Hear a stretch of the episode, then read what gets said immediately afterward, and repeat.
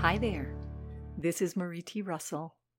Welcome to today's daily inspiration. The focus for today is Gratitude is a wonderful medicine, just like laughter, joy, and love. Focusing on the things we have to be grateful for helps improve our situation, which then helps raise our energy, not just emotionally, but physically as well. To help conquer your fears and doubts, start spending some time contemplating the things you have to be grateful for. You will feel better for it, and your life will also feel better.